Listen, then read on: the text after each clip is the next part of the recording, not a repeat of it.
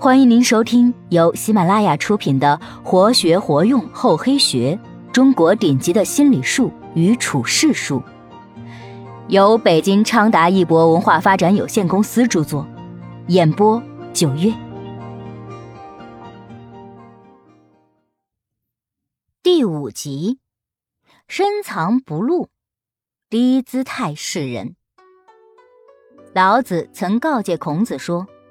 君子慎德，容貌若愚。这里的圣德是指卓越的才能。整句话的意思是，那些才华横溢的人，外表看上去与愚鲁笨拙的普通人毫无差别。无论是谦虚还是谨慎，可能都会让有些人觉得是消极被动的生活态度。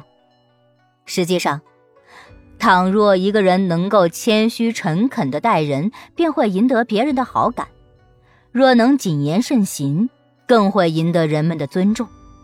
因此，必要时要藏其锋芒，收其锐气，不可不分青红皂白的将自己的才能让人一览无余。如果你的长处、短处都被同事看透，就如同被他人看到你手中的牌一样，很容易被他们操纵。一个人锋芒毕露，必定会遭到别人的嫉恨和非议，甚至引来祸端。因此，聪明之人懂得逆才显缺，大智若愚。当时刘备落难投靠曹操，曹操很真诚地接待了刘备。刘备住在许都，在衣带诏签名后，也防曹操谋害，就在后院种菜，亲自浇灌。以此迷惑曹操，放松对自己的注视。一日，曹操约刘备入府饮酒，谈起以龙撞人，一起谁为世之英雄。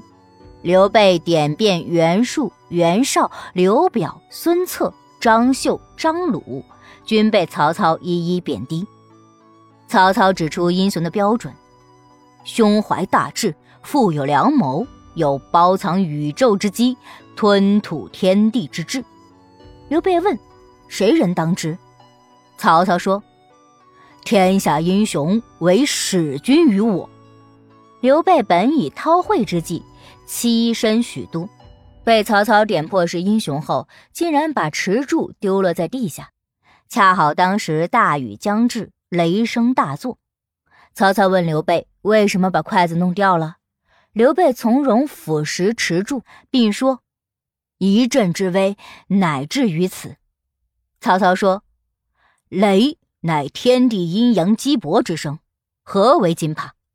刘备说：“我从小害怕雷声，一听见雷声，只恨无处躲藏。”自此，曹操认为刘备胸无大志，必不能成气候，也就未把他放在心上。刘备才巧妙地将自己的惶恐掩饰过去，从而也避免了一场劫难。刘备在煮酒论英雄的对答中是非常聪明的，他用的是方圆之术，在曹操的哈哈大笑之中，才免去了曹操对他的怀疑和嫉妒，从而最后才能如愿以偿地逃脱虎狼之地。所以，有才华的人应该隐而不露。该装糊涂时一定要装糊涂，待机而行动。杜齐公有一个学生做县官，奇公告诫他说：“你的才华和学问，当一个县官是不够你施展作为的。但你一定要积存隐蔽，不能露出锋芒，要以中庸之道治理县政，求得和谐安定。”不这样的话，对做事没有好处，只会招惹祸端。他的学生说：“你一生因为正直忠信被天下尊重，现在却教我这些，是什么原因呢？”杜齐公说：“我为官多年，做了许多职位，对上被皇帝知道，对下又被朝廷的官员相信，所以能抒发志向。”现在你当县令，什么事情都会发生，牵涉到上下官吏，那县令可不是好当的。如果你不被别人了解，你怎么能施展你的抱负呢？只会惹来灾祸罢了。这就是我要告诉你不方不圆，在中庸之道中求得和谐的这些话的原因。洪应民的《菜根谭》中。今民不若陶民去，恋事何如审世贤？这句话的意思是说，一个喜欢夸耀自己名声的人，倒不如避讳自己的名声，显得更高明；一个潜心研究事物的人，倒不如什么也不做，来得更安闲。事实正是如此，看似精明的人，成功起来的确会难一些。因为你还未舞刀弄枪，别人早已处处防备你、盯着你，或者对你的期望过高、苛求过甚。试想，在这样复杂的环境里生活，又怎能不举步维艰呢？倘若一个人能够谦虚诚恳地待人，便会赢得别人的好感；若能谨言慎行，更会赢得人们的尊重。因此，必要时要藏其锋芒，收其锐气。不可不分青红皂白的将自己的才能让人一览无余。人怕出名，猪怕壮，大名大利易招人妒，减少锋芒反而更有利于自己的发展。低调是避免当箭靶的不二法门。搏击山海，深藏不露，韬光养晦乃大境界。虽说人往高处走。水往低处流，但在生意场上并非如此。采取低姿态没什么不好，居高临下往往没有从下仰视看得高。许多商人正是因为深谙此理，才一直保持低调的处事态度。商人即使家财万贯，也应该藏财不露，不张扬，不显富，为人低调。新湖集团的总裁黄伟是这种处事哲学的最好代表。黄伟处事极其低调，比如说他不爱出风头，到了极点，董事长名都不要挂，好端端的奔驰车也不要坐，宁愿打的或者步行上班。据透露，他不嗜烟酒，最喜欢的活动除了下围棋外，还十分钟情于打羽毛球。在温商中。像黄伟这样遇事成功就愈会尽力保持低调的人很多。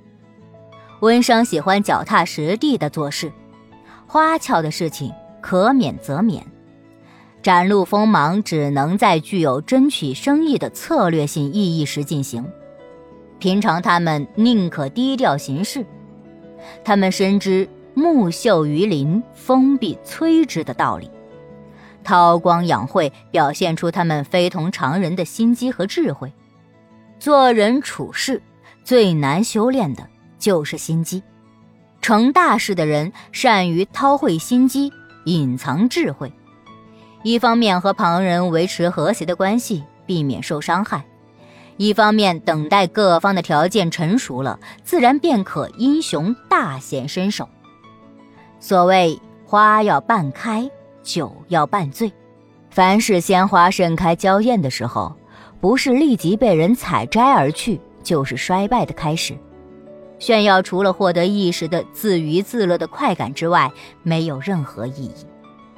年羹尧是清代康熙、雍正年间人，他文才出众，又为朝廷屡立军功。雍正皇帝登基之初，对年羹尧非常宠爱。不但年羹尧的亲属备受恩宠，就连家仆也有通过宝剑做了大官的。年羹尧对此不但不知收敛，反而得意忘形，骄横无比，甚至蒙古王公见到他都要先下跪。